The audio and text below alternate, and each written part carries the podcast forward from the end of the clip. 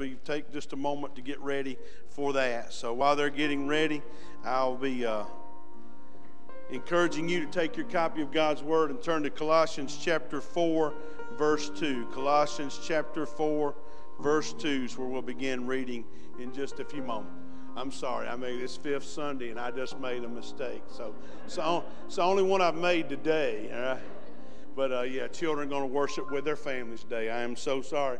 Fifth Sunday happens four times a year, and us preachers, we forget it every time uh, we get sideways. But thank you, and I do apologize for that. So we'll worship together today. It's just kind of in my, my repertoire, I guess. But anyhow, Colossians chapter 4, verse 2. And now we're going to read through verse 6 in just a moment. I want to tell you while you're turning there that. Um, I had planned to preach verses 2 through 6 today, and as I sent everything to Miss Carey for the screens, I realized that uh, your uh, cerebral cortex would only absorb as much as your gluteus maximus can endure. Uh, so, so I just realized that what was going well, now has become two weeks. So, nevertheless, it'll take me two weeks to get through uh, this portion and next. So, we'll talk about mainly verses two, three, and four today and then verses 5 and 6 next week. But it's all in the same context, so we want to read it together in just a moment. But I want to say to you, that's what's wonderful about the Word of God.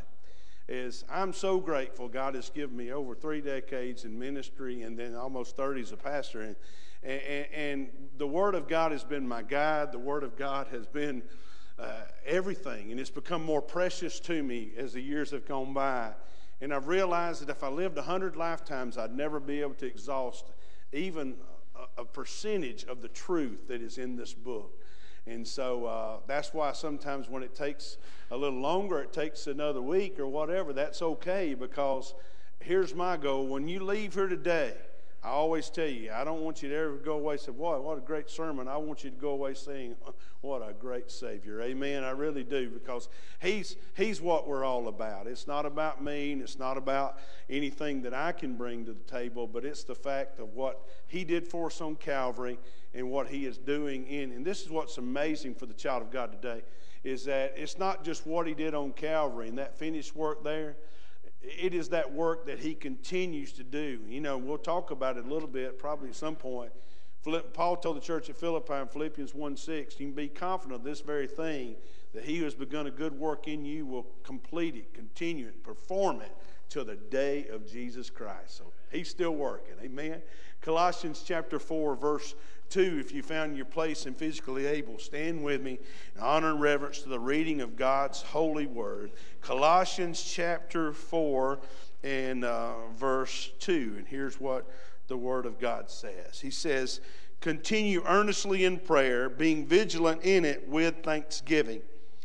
Meanwhile, praying also for us that God would open to us a door for the word to speak the mystery of Christ for which I am also in chains, that I may make, make it manifest as I ought to speak, walk in wisdom toward those who are outside, redeeming the time.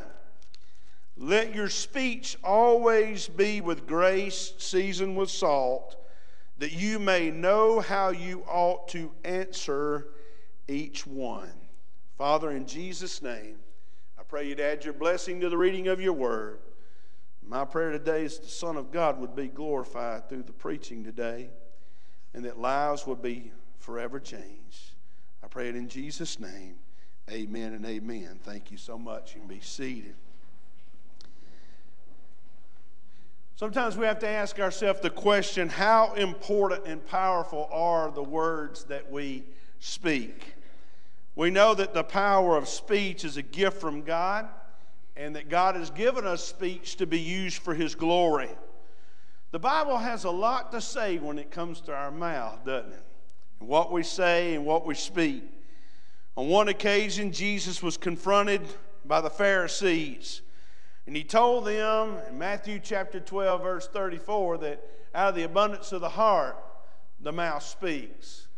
When you talk with people very long and you listen to what they say, it is a direct correlation to what is in their heart. It's important. It may be about what they do for a living. It may be about their family. But I hope for Christians, as much as we talk about those things and they are important, I hope that we would be mindful to talk of our relationship with Jesus Christ. See, Jesus was literally telling these folks that the mouth declares what fills the heart. Jesus gave us an important spiritual principle, and that is this is that speech will reflect the kind of person that we truly are. The book of James teaches us much about the tongue also by teaching us that the tongue is an unruly evil, full of deadly poison. One man once said that the strongest muscle in the body is without a doubt the tongue because it is the only one that has the ability to break a man or woman's heart. How true that is.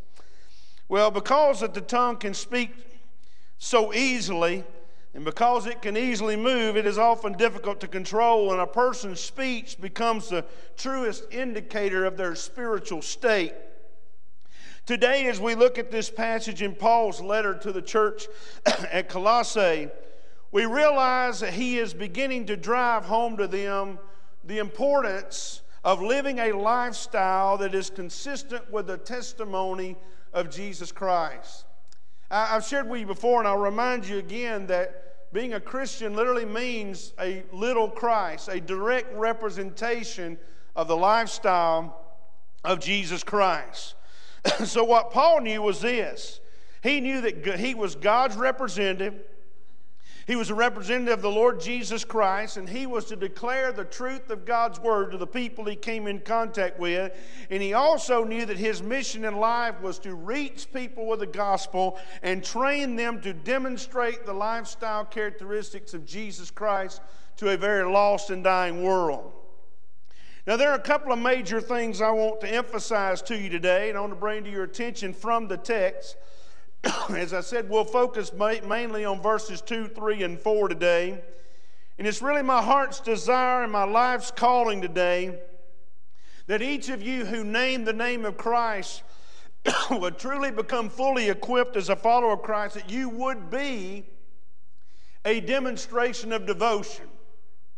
That the people who know you and meet you on a regular basis and meet you from day to day would see you as a devoted follower of Jesus Christ. Not someone who is Christian in name only, which is impossible, but someone who embodies what it means to walk with God.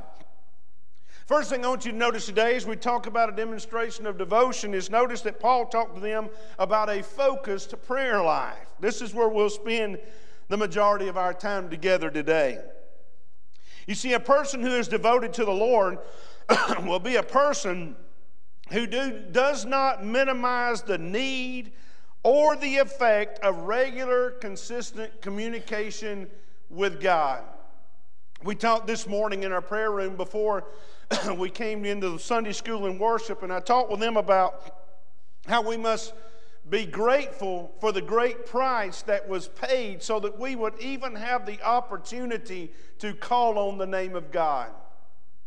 On our war room wall in Genesis chapter 4, the very first mention of prayer anywhere in Scripture was after the fall of man. And the Scripture literally says at that point in history that men became, thank you, brother, you are the man, Nate. Hey, Nate's going to Utah with me, and I'm going to need a lot of that. But anyhow, I, I can already tell. But this is the first scripture, first mention of prayer in scripture where it says that men began to call on the name of the Lord. And since that time, can I tell you that men, women, boys, and girls have continued to call on God. But what makes it amazing and so exciting for me in the day we live in is as New Testament born again, blood bought children of God through the blood of Jesus, is when we call on God, we can actually enter into the very holy of holies, to the throne room of God, to the mercy seat unlimited access without the help or aid of any other person because of what Jesus did on Calvary. That ought to cause us to have a little bit of a focused prayer life. Amen? I think so. So it's been said that prayer is the most important speech that can be uttered from the mouth of a child of God. Prayer is the strength of our fellowship with the Lord. I really believe that and it's the source of our power to stand against Satan. Ladies and gentlemen, I want to tell you when you have when you have a relationship with somebody, you want to have fellowship with them. Amen. And when you have fellowship with them, it is strengthened through your communication. If you never talk to someone, you don't have strong fellowship. Many Christians miss out on that opportunity of talking to God on a regular basis, and it doesn't ever change our relationship, but it can cause a strain in our fellowship. So it's important we understand that. And it is our ability to stand against Satan is directly tied to our communication and the closeness of our fellowship with God. But notice how Paul speaks to the church concerning the necessity of fervent prayer. Here's the first thing he talks about in verse 2. He talks about obedience in prayer. He says these words continue earnestly in prayer. Now, the Greek word for continue means this to be courageously persistent. And it means to hold fast and refuse to let go. Isn't that what Jacob did when he wrestled with God? He said, I'm not going to let you go till you bless me. And boy, God touched him, didn't he? He touched him in his heart and he touched him in his hip. And he walked with a limp the rest of his days. It was a constant reminder of the night that God touched him. Oh, that is good stuff. Now, living as an obedient Christian is very important. I love what Leonard Ravenhill said. He said this He said, A man who is intimate with God will never be intimidated by men. Wow. Last night before I went to bed, I clipped on YouTube and I watched some little clips of Adrian and I watched some of Leonard Ravenhill, some of those old, some old Tozer and some of those guys, and, and just watched some things and just listened to some things. And when it just stirred my spirit to say, Oh, God, help me. Because years ago, back in the early 2000s, I got a hold of a book that was written in the mid 60s. It was by Leonard Ravenhill, and it was called Why Revival Tarries. And I thought, oh my Lord and my God, if we, if that man could step on the scene today and he could see what's taking place in this world, if revival was tearing in the 1960s, my brothers and my sisters, oh, in today's society, how we need a move, a sweeping movement of the power and the Spirit of God across this nation and across this world. And it tarries because of us. Because of us. See, living an obedient, persistent prayer life is not an option for the Christian, it is an order from the Lord Himself. So, how do you know that, preacher? Well, I got a Bible, and here's what the Bible tells me in Luke chapter 18, verse 1 that Jesus said that men ought always to pray and do not lose heart. Wow. Well, wait a minute, preacher. That's just one example. Well, Jesus, yeah, that should be good enough, but I'll give you another one. The Apostle Paul also instructed Timothy as he pastored the church there at Ephesus concerning the Lord's will for the people to cry out to him in prayer when he wrote these words in 1 Timothy chapter 2, verse 8, where he said, I desire therefore that men pray everywhere, lifting up holy hands without wrath and doubting. Oh, what God might do if his men would pray and not lose heart. What God might do if his men would pray everywhere, lifting up holy hands without wrath and doubting. What God might do. Oh, I read about George Mueller. Y'all ever heard of him? he had quite a testimony as a prayer warrior. He's known as one of the greatest prayer warriors of all time. And here's what Mueller said about persistence in prayer.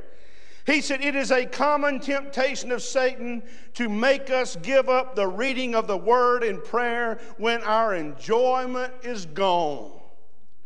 As if it were of no use to read the scriptures, we do not enjoy them as if we were, and as if it were no use to pray when we have no spirit of prayer. The truth is that in order to enjoy the word, we ought to continue to read it and the way to obtain a spirit of prayer is to continue praying. The less we read the Word of God, the less we will desire to read it. And the less we pray, the less we will desire to pray. Listen, ladies and gentlemen, this is an old time prayer warrior from days gone by. And he's saying this. He's saying this. He said, Listen, God's Word will keep you from sin, the sin will keep you from the Word of God. And the longer you go without the influence of the Word of God, you'll think you're all right. But I'm here to tell you something, ladies and gentlemen. There are crises coming in all of our lives, there are crisis moments coming for all of us. And I'm here to tell you that a steady diet of the Word of God, and steady communication with the throne room of God can help you through those things and will be your anchor in the storm. Oh, God, help us. Obedience and prayer. But he tells us something else in verse 2. He also talks about an overflow of praise. He says, Be vigilant in it with thanksgiving. Well, this is the fifth time in this letter that Paul mentions expressions of gratitude for the blessings of God. God been good to anybody in this house today? Woo! I, am just going to tell you, that'd be all of us. We on top of the dirt. The dirt ain't on top of us. Amen? Uh, all of us got some clothes to wear. Looks like y'all had breakfast this morning. Amen? Thinking about something this afternoon. All that kind of stuff. God's been good, hasn't He? Sure, He has. Five times in this letter, He reminds us of that. And here's what Paul's done He has taught us to be grateful for our salvation, He's taught us to be grateful for our spiritual growth, He has taught us to be grateful for our fellowship with Christ in the church. He has taught us to be grateful for our opportunities to serve Him. And now He is te- teaching us and, and to be grateful for the guarantee that God will answer our prayers in accordance to His purpose. You ever heard people say, Boy, we got a lot of folks got bad theology about prayer. A lot of folks got what I call the Garth Brooks theology. No, Garth's a songwriter and a singer, but he ain't a theologian.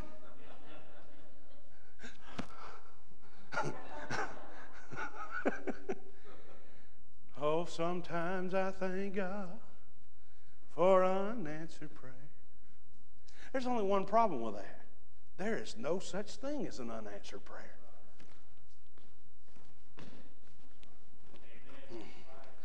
I know some of you going home, so I'll tell you right now, that preacher has done gone from preaching to meddling. He's messing with Garth. Look at, look, look at, look at, look at. I'm not messing with Garth, and I'm not saying, I'm just saying, look here. Don't get your theology from the radio, get your theology from the Word of God. Oh, amen. There is no such thing as an unanswered prayer. God answers every prayer that His children pray. But it's just a matter of how He chooses to answer. You say, wait a minute, he didn't give me what I wanted. He, he didn't answer my prayer. Oh, yes, he did. He just said no. I mean, I used to hear this song when I was a little boy called My Maserati Goes 185. Y'all remember that? I remember thinking one time, and I heard a preacher say, Ask and it shall be given to you thought, Lord, I want a Maserati go 185. yeah, I didn't drive up in it this morning because the Lord said 185, you'd be done. no, no. No, sometimes He says no, and we don't like that answer, but it's still an answer. You growing up, you ask your mom and daddy, Can I go somewhere? Can I do this? And they said no. It wasn't that they didn't answer your request, they just did not answer in the way you liked. There's other ways God answers, and it's not because sometimes He gives us exactly what we ask for. And He says, Yes, go. You're praying in God's will. It's in God's will. And He's fine with that. And He gives us exactly what we ask for. Here's one we really struggle with it's when He answers by saying, Wait. I don't like that answer, do you? Now, let's be honest. I know y'all thinking, sure I do, preacher. I'm spiritual. It's from the Lord. If the Lord says wait, I'm fine because He's God. I'm good. There's no worries, no makuna matamba, whatever my house. Uh, you can feed that line to somebody else because I know you don't like to wait no more than I do. None of us like to wait, but has God ever made you wait and then later answered what you asked for in the way, and you thought, man, I'm so glad He didn't give me that when I asked for it? No, God does. He always answers prayer. He just does not answer in the way we like. But regardless, there's no such thing as an unanswered prayer. So, because of these admonitions for us to be grateful to God, here's what Paul was saying it's okay for there to be an overflow of praise from your heart because of the obedience you've expressed in prayer. And it's okay to overflow because of the goodness and the grace of God. One of my favorite songs on radio right now is that song, The Goodness of God. I don't know if you like that or not. That's okay.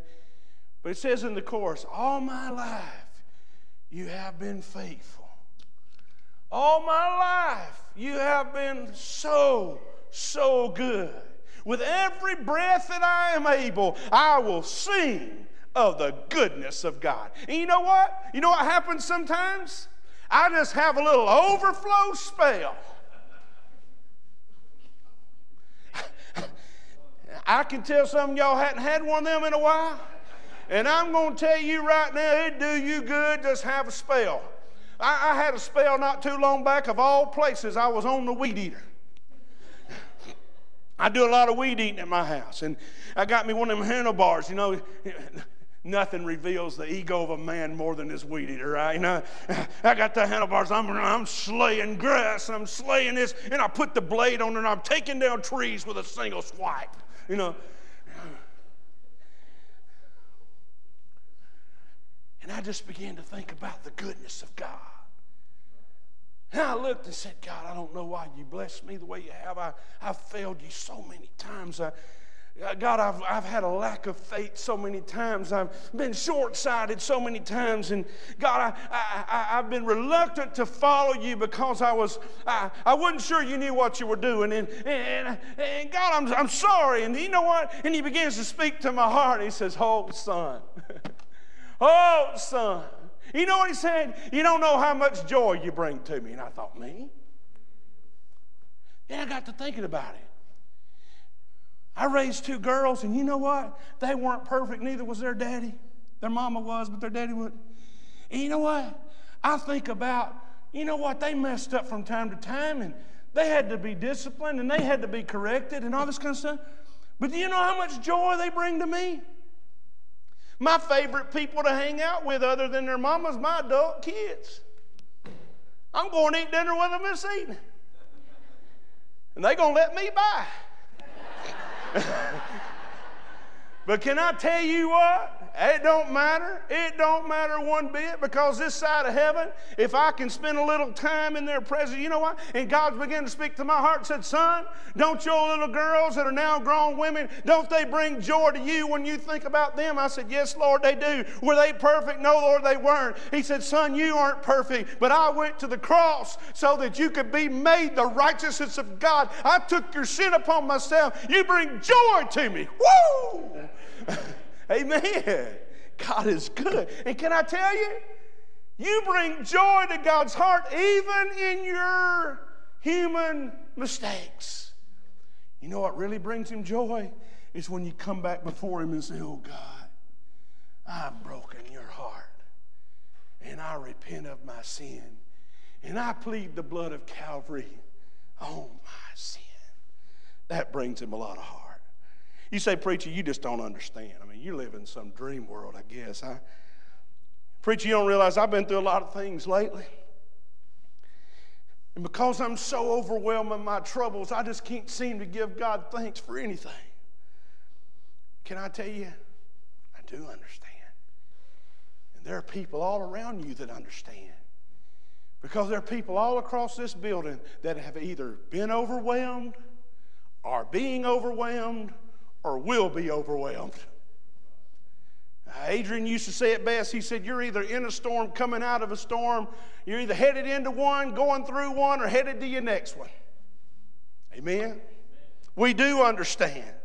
Satan is constantly trying to use your failures He's trying to use any failure of your past to poison your future, to keep you from accomplishing the perfect will of God for your life. Why? Because he wants to poison you for what Satan tempted you in the past. He doesn't want you to look toward those things that are ahead of you that God has placed ahead of you, those opportunities, those people that need you. He doesn't want to see you that.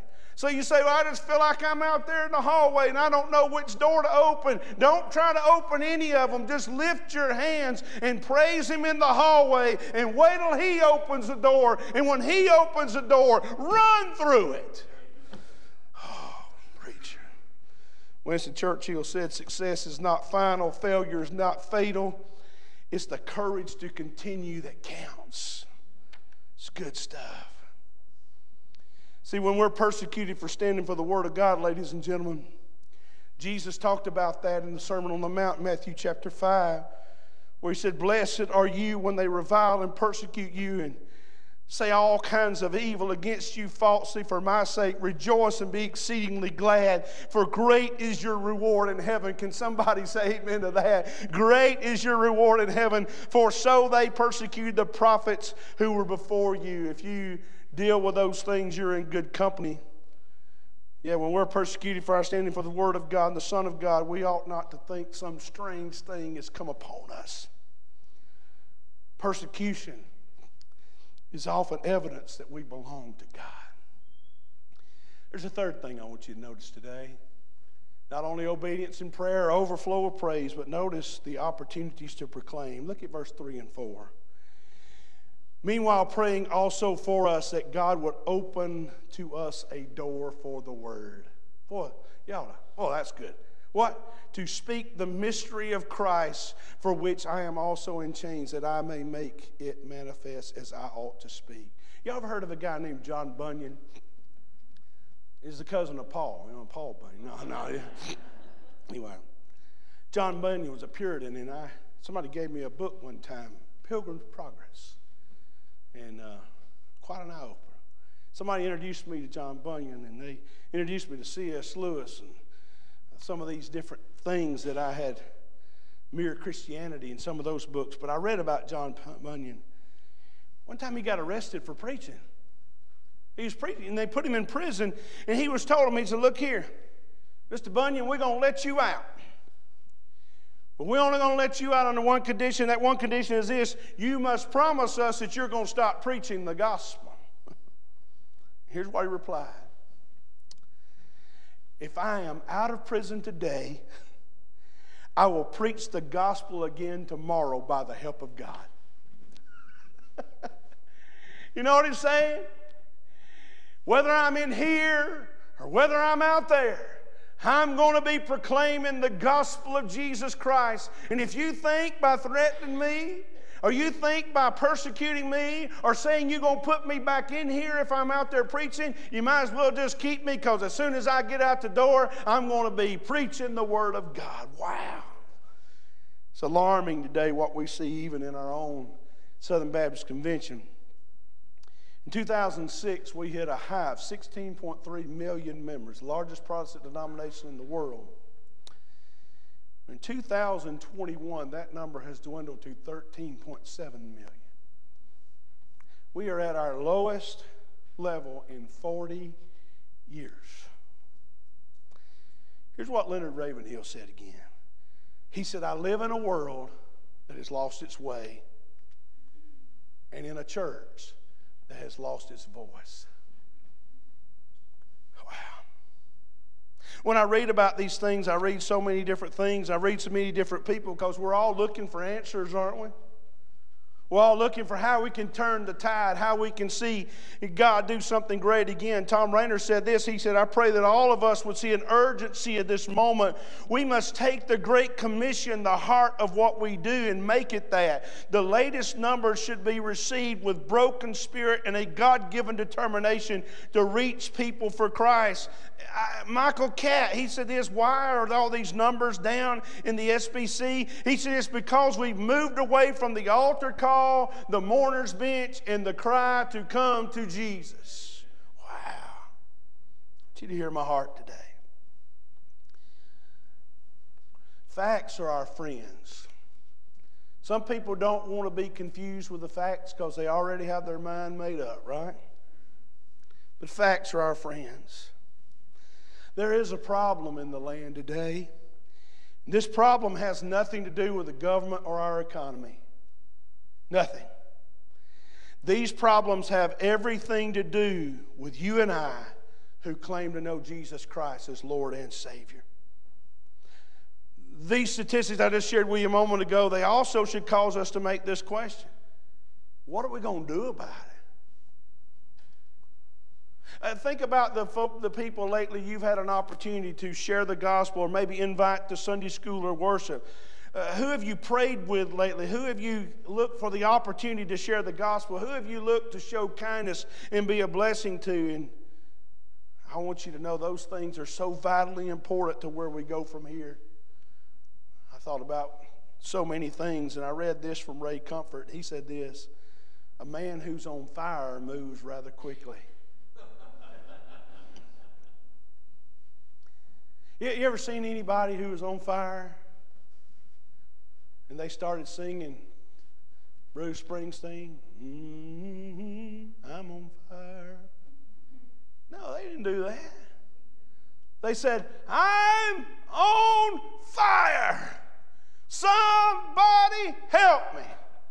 And they started, uh, and you had some first grader over in the corner say, Hey, stop, drop, and roll. And because they've been taught what to do. And, and you begin looking for, but he's moving quickly. Why? Looking for a way to get some relief. Now, a man who's on fire for God, he's not looking for relief. He's looking for somewhere to release the fire and to pass the fire on the people who have wet wood.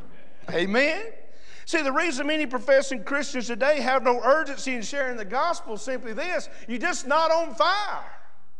The reason many churches today are reluctant to share the gospel and to equip their people to be on mission with God beyond the walls of the church is because we're not on fire. God help us. So, my question is this What are you going to do about it? What are you going to do about it? Statistics tell us that probably 10% of the population of our county is in a worship service this morning. 10%. That means about 1,500 people, if statistics are true, 1,500 people out of 15,000 in this county are actually in church, while 13,500 are everywhere else. Now, now, now, hear me, hear me clearly. Coming to church don't make you a Christian, but if you are a Christian, you ought to want to go.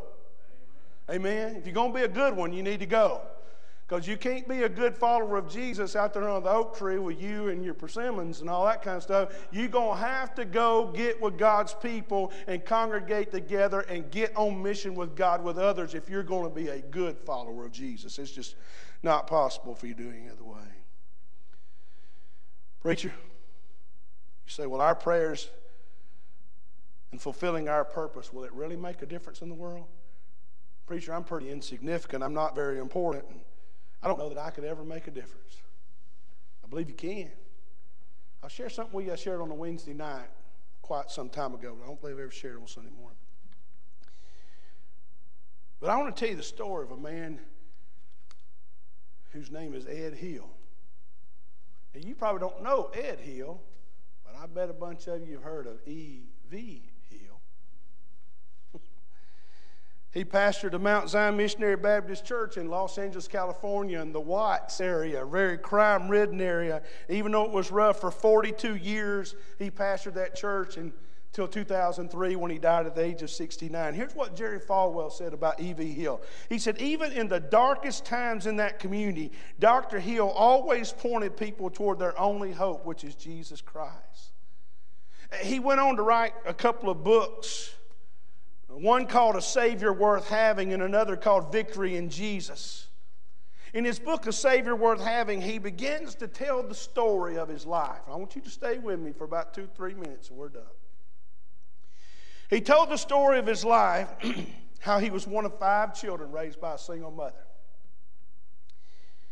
It was during the time of the Great Depression in rural Texas, and the woman that he called mama was not even his mama. She was no relation to him. But she raised those boys and she announced to the church when he was in the ninth grade.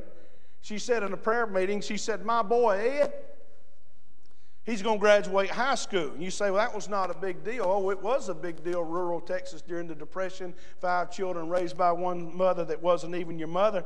It really was a big deal because most young men in his area dropped out of school in the 10th grade and began working for $2 a day.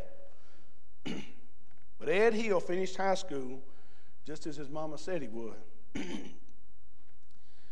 Then she said this My boy Ed, he's not just going to finish high school, he's going to go to college. So here's what she did she didn't just say, go figure it out. She got involved. She got in the game. She bought him a bus ticket. She bought him a suit of clothes, gave him a couple of pair of blue jeans and some shirts, and she took him to the bus station, gave him $5, and said, Ed, I'll be praying for you. By the time he got to Prairie View College, he had a dollar and 83 cents left. Out of that dollar and 83 cents, it cost him 25 cents to catch a bus from the city out to the Prairie View campus. He stood in line at the registrar's office and he saw a sign that said this $83 cash check, cashier's check, or money order. You say, well, $83, that's no big deal. If you got kids in school right now, $83 is a drop in the bucket. But can I tell you, during the Depression in rural Texas, a single mama of five, $83 might have well been 83 million.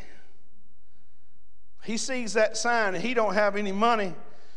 He doesn't know what to do. And guess what happened?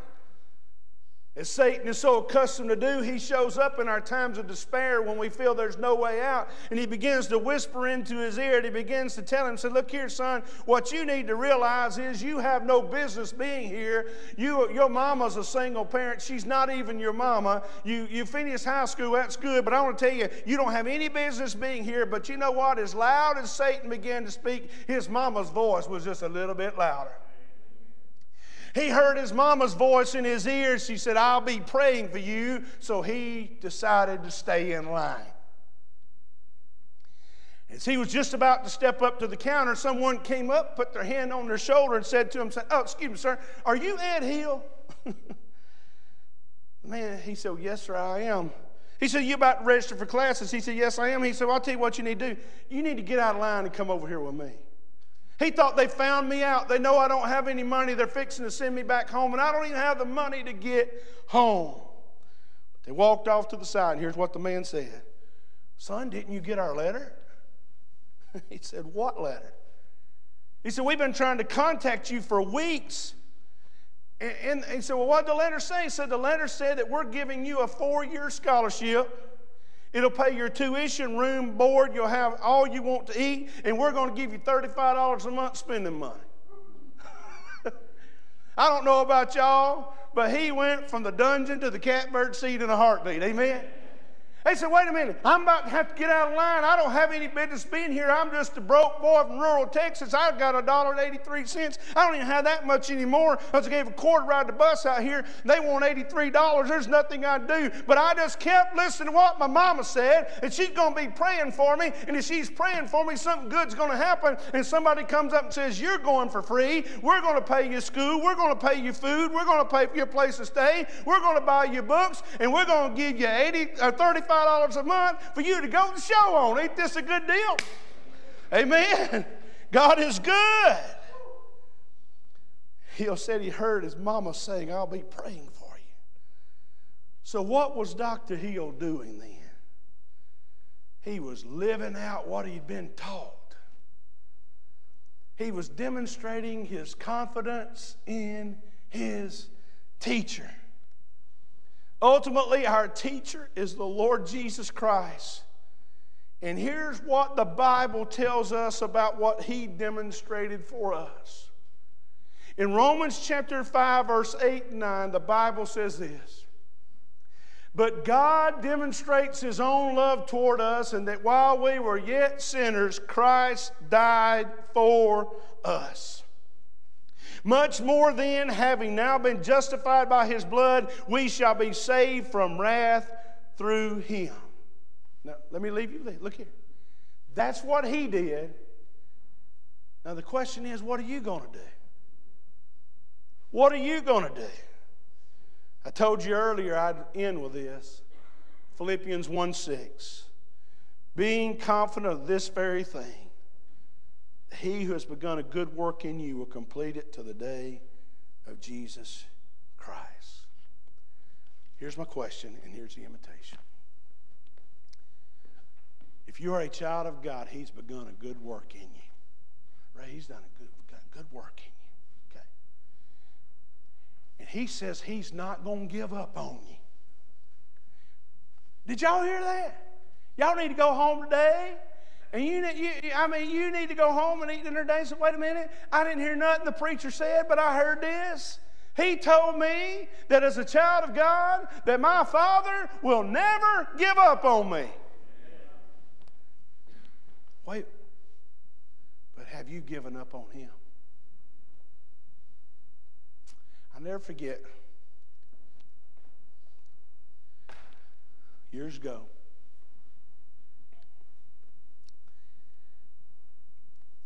I was pastoring and God, I, it was time to go. God released me, and I was moving to another ministry. I didn't want to. I never took anything looking for the next place. I'm certainly not doing that now. Y'all, y'all like, please, we were hoping you were. No, no, no, no, no, I'm not. I never went anywhere looking for nothing. I went to my first church prepared to stay there the rest of my life. And I would have that had been the will of God. But I had a friend that wasn't there the day I resigned. He got all upset, as sometimes that happens. The next day he come by to see me. He sat down on the tailgate truck with me. He said, I was really upset when I heard you resign. He said, and I began to listen to the devil. And he said, Look at you, preacher. Just quit on you. And he said, But God said to me, No, son, y'all quit on him a long time ago. That's what he said. He said, Preacher, you didn't quit on us, we quit on you. And I just said to him, I said, Bud, regardless of what's in the past, can I encourage you to not quit on God? Because he'll never quit on you. See, as a pastor, I never want to point people to me. I never want to put myself up here. I really want to be down here serving, you know. And, but I've really tried to make a big deal out of Jesus. I've really tried to elevate him because he'll never let you down. So, what are you going to do? Are you going to give up on him? It's kind of hard to give up on somebody that's promised you they won't give up on you. But if you have, here, here's my rope, not my rock, my rope. If you have, or you feel like you have, or the Spirit of God has said, hey, you're not where you used to be, you're not there close anymore, here's my rope. Come to Jesus. See, Michael Katz said we quit telling people to come to Jesus. He's right, but I'm going to tell you what, he, not, not me. I plead with people to come to Jesus every week. And I'm telling you, come to Jesus. He's your lifeline, not your preacher, not your church. He's your lifeline. Come to Jesus. Let's get it right. Let's be a demonstration of devotion. Pray with me.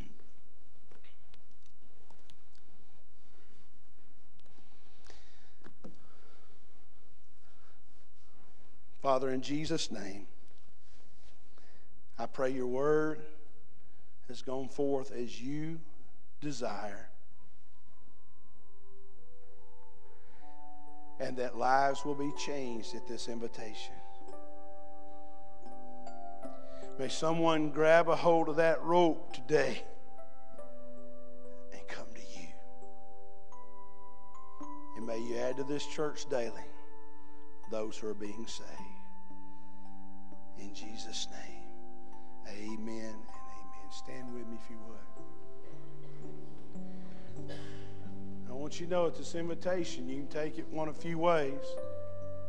One is, hey, we're almost out of here. Or two, I hope the way you'll take it is here's an opportunity for my eternity and the eternity of others to be effective forever in these next few minutes. If you need to make a decision for Jesus, I encourage you, please give us the opportunity. You say, Well, I don't know what, just take that very first step. We'll be here to meet you you're a child of God and you're not where you need to be, you, you know, look here, He's pulling you in. Be restored to good, full fellowship with Him today. And whatever God's leading you to do, you just honor God with your decision. Brother Marty, you lead us when you're ready. You come. It's our prayer this morning. I am thine, O Lord. I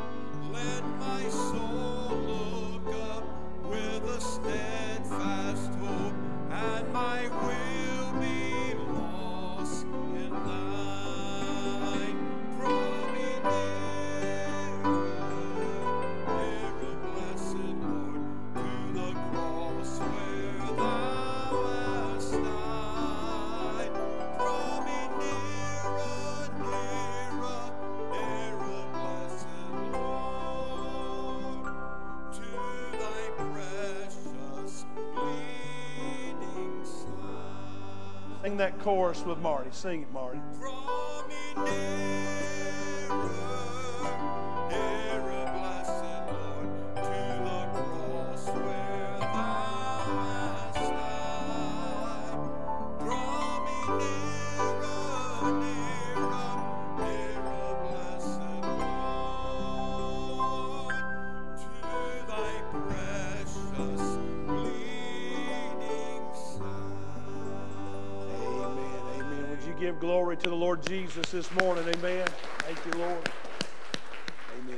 Can be seated.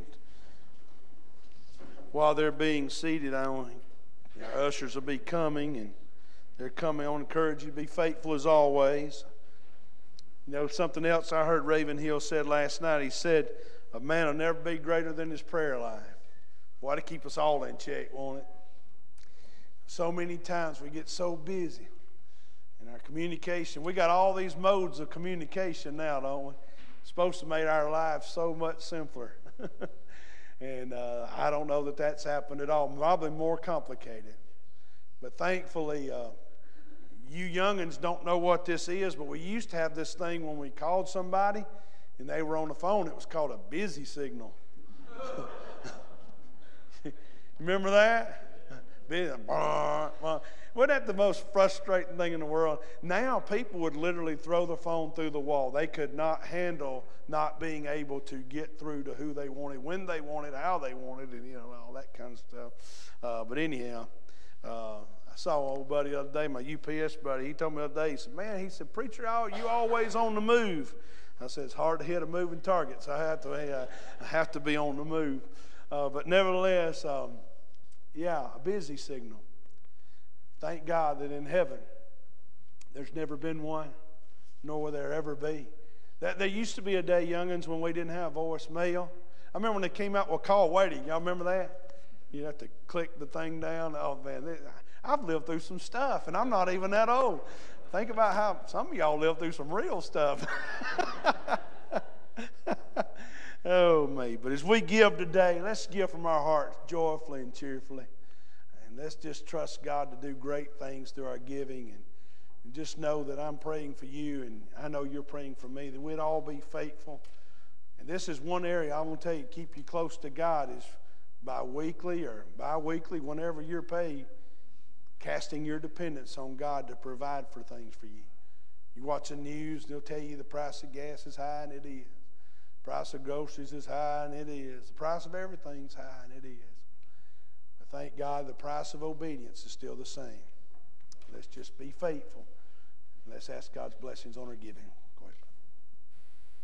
Thank you, Lord, for this opportunity to be in your house together today, and we just uh, pray your blessings upon this your offering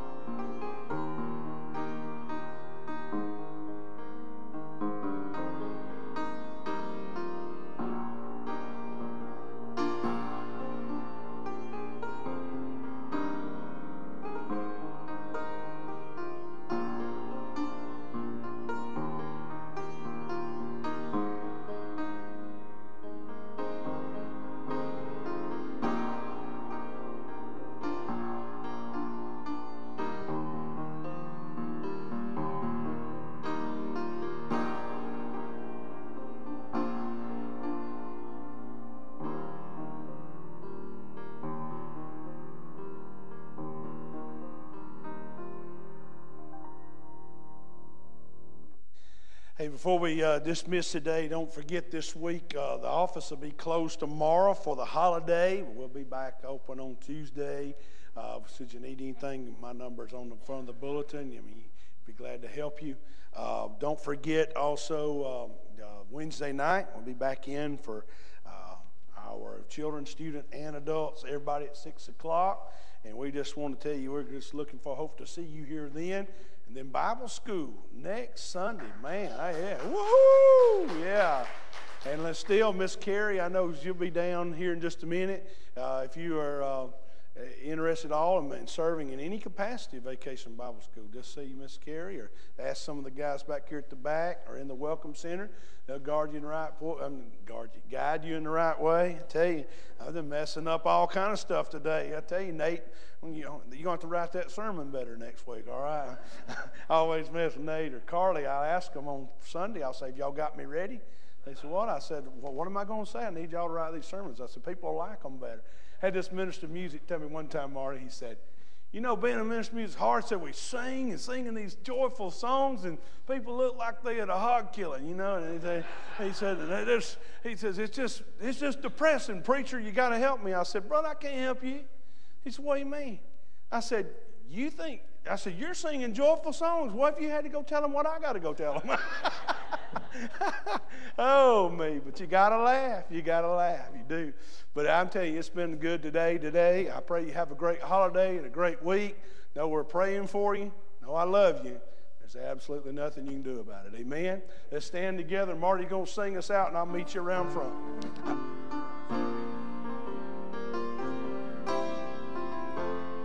You're my brother.